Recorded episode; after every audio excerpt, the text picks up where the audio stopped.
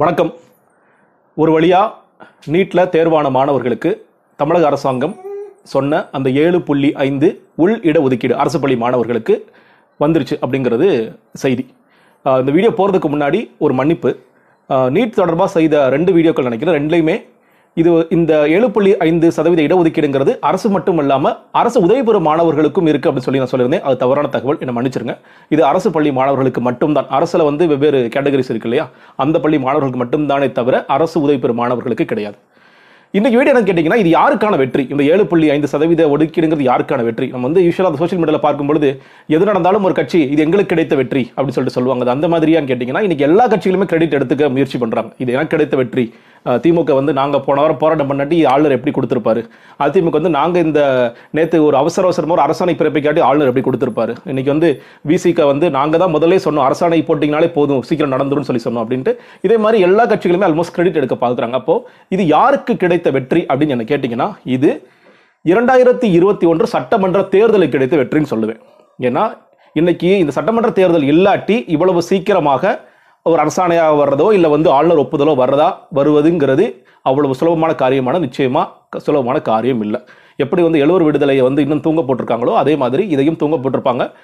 தேர்தல் முடிந்த தேர்தல் இல்லாட்டி இதை நடந்திருக்கும், அப்போ தேர்தல் ஒட்டி இதெல்லாம் பேசிக்கலாம்னு சொல்லி விட்டுருப்பாங்க. அப்போ நிச்சயமாக இது அரசியல் கட்சிகளுக்கு மட்டுமல்லாமல் அரசியல் கட்சி கிரெடிட் எடுக்கிறாங்கிறத தாண்டி சட்டமன்ற தேர்தலுக்கு கிடைத்த வெற்றியாகத்தான் இதை பார்க்க வேண்டியதாக இருக்கிறது. ஸோ இப்போ எல்லாருடைய கோரிக்கை என்னன்னு கேட்டிங்கன்னா, இது கண்டிப்பாக கோர்ட்டுக்கு போகும். இதெல்லாம் நிச்சயமாக இது மாதிரி பல்வேறு சட்டங்கள் பார்த்துருக்கோம். கோர்ட்டுக்கு போகும், கோர்ட்டில் போய் சில பேர் தடையானை வாங்க முயற்சி பண்ணுவாங்க. அதெல்லாம் மீறி இது வரும். இப்போ எல்லாரோட கோரிக்கை சீக்கிரமாக கவுன்சிலிங் நடத்துங்க, ஆரம்பிச்சிருங்க, அந்த 7.5% இடஒதுக்கீடை கொடுத்துருங்க அப்படிங்கிறதான் மிக முக்கியமான ஒரு யாருக்கு வெற்றி யாருக்கு வெற்றின்னு சொல்லி பேசணும். எல்லாருமே கிரெடிட் எடுக்க முயற்சி பண்ணுறாங்க, ரொம்ப சந்தோஷமான விஷயம். இதில் ஒரு அரசியல் இருக்கான, நிச்சயமாக அரசியல் இருக்குது.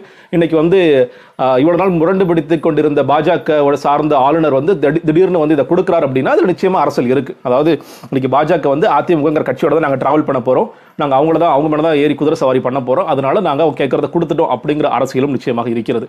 போன வாரம் நாங்கள் போராட்டம் பண்ணி அந்த போராட்டத்தோட வெளிப்பாடு தான் இது விளையுதான்னு சொல்கிறதுலையும் நிச்சயமாக ஒரு அரசியல் இருக்குது. இது யாருக்கான வெற்றிங்கிறதுல எனக்கு கிரெடிட் எடுக்கிற ஓகே. இதில் ஒரு முக்கியமான விஷயம், இதில் ஒரு தோல்வியும் இருக்குன்னு நினைக்கிறேன், யாருக்கான தோல்வியும் பேசணும்னு நினைக்கிறேன். ஏன்னா நான் நீட்டோ நீட் இல்லையோ, நான் நம்ம தொடர்ச்சியாக பார்க்குறோம், நீட்டுக்கு நம்ம எல்லாருமே எதிரானவர்களாக இருக்கும், அது வேறு விஷயம். நீட்டோ நீட் இல்லையோ அரசு பள்ளி மாணவர்களுக்கு உண்மையிலேயே இங்கே மருத்துவக் கல்லூரிகளுக்குள் நுழைவதற்காக சாத்தியங்களை வாய்ப்புகளை நாம் ஏற்படுத்தி கொடுத்துருக்கிறோமான்னு கேட்டோம்னா இல்லை அப்படிங்கிறதா நிதர்சனமான உண்மை. ப்ரீ நீட், அதாவது நீட்டுக்கு முன்னாடி எந்த விதமான என்ட்ரன்ஸ் எக்ஸாமும் இல்லாமல் இருக்கும் பொழுதும் அரசு பள்ளி மாணவர்கள் எவ்வளோ பேர் போனாங்கன்னு கேட்டிங்கன்னா, மருத்துவக் கல்லூரிகள் 1% மட்டுமே. கிட்டத்தட்ட ஒரு 40 பேர் போயிட்டு இருந்தாங்க. இங்கே 450 சீட் இருக்குது அப்படின்னா ஒரு 40 பேர் போயிட்டு இருந்தாங்க. நீட்டுக்கு அப்புறம் அது 4 இல்லை 8 1%-லிருந்து ஒற்றை இலக்கமாக மாறி இருக்கு. இது உண்மையிலே பெருமைப்பட வேண்டிய விஷயமா? நம்ம எல்லாருமே என்ன சொல்கிறாங்கன்னா இதனால அரசு பள்ளி மாணவர்கள் நிறைய பேர் போகிறாங்க, சந்தோஷமான விஷயம். ஆனால் இது யாருடைய சீட்டை பாதிச்சு போகிறாங்க அப்படிங்கிற ஒரு பெர்டினன்டான கொஸ்டின் எழுறதை நம்ம தவிர்க்க முடியலை. நம்ம கேட்க வேண்டிய கேள்விகள், இந்த அரசியல் கட்சிகள்லாம் கிரெடிட் எடுத்துக்கிறீங்களே ஒரு பக்கம் ரொம்ப சந்தோஷம், இந்த தோல்விக்கும் நீங்கள் காரணம் இல்லையா? அரசு பள்ளியை இன்னைக்கு வரைக்கும் நீட்டே விட்டுருங்க, நீட்டை அடுத்த வருஷம் ஏதோ பெரிய ஒரு போராட்டம் பண்ணி நீட்டே இல்லாமல் பண்ணிட்டோம்.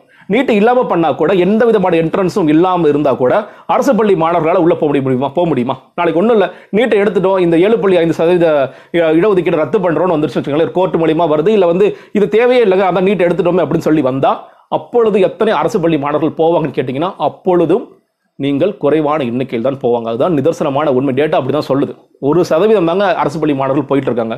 நம்ம தொடர்ச்சியாக என்ன சொல்கிறோம், நீட்டு இல்லை எந்த விதமான என்ட்ரன்ஸ் அரசு பள்ளி மாணவர்களுக்கு ஒரு துரோகம் விளைவிக்குது, ரூரல் ஸ்டூடெண்ட்ஸுக்கு ஒரு இது கொடுக்குது, அவங்களால என்ட்ரன்ஸ் போக முடியல, பெருசாக பணம் கட்ட முடியல.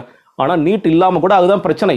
இது பேசும்போது சில பேர் நீட்டுக்கு நீங்கள் ஆதரவாக பேச, நிச்சயமாக இல்லை, நீட்டுக்கு நான் ஆதரவாக பேசலை, அரசு பள்ளி மாணவர்களை தரம் உயர்த்த வேண்டும் என்ற அக்கறையில் பேசுகிறேன். எவ்வளோ நாளைக்கு இதை சொல்லி தப்பிச்சுட்டே இருக்க போகிறோம்? நம்ம நம்மளோட தோல்வியை ஒப்புக்கிறதுக்கு இந்த மாதிரி 7.5% இடஒதுக்கீடு கொடுக்கலாம், நாளைக்கு 10% இடஒதுக்கீடு கொடுக்கலாம், இது கொடுக்கலாம். ஆனால் ஒரு பக்கம் நம்ம தோல்வியை ஒப்புத்துக்கிட்டால் தானே நம்ம அடுத்த இது நோக்கி போக முடியும். அரசு பள்ளிகளை நாம் என்று தரம் உயர்த்தப் போகிறோம். அரசு பள்ளி ஆசிரியர்கள் என்று உண்மையிலேயே நம்ம பசங்க பரவாயில்ல பிரைவேட் ஸ்கூலில் படிக்க வச்சிட்டோம், நமக்கு அரசு பள்ளி மாணவர்களும் முக்கியம் என்பதை உணரப் போகிறார்கள்.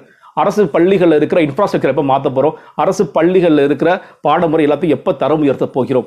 இது யாருக்கான வெற்றி என்பதை விட இது யாருக்கான தோல்வி என்ற கேள்வி மிக முக்கியமாக நான் பார்க்கிறேன்.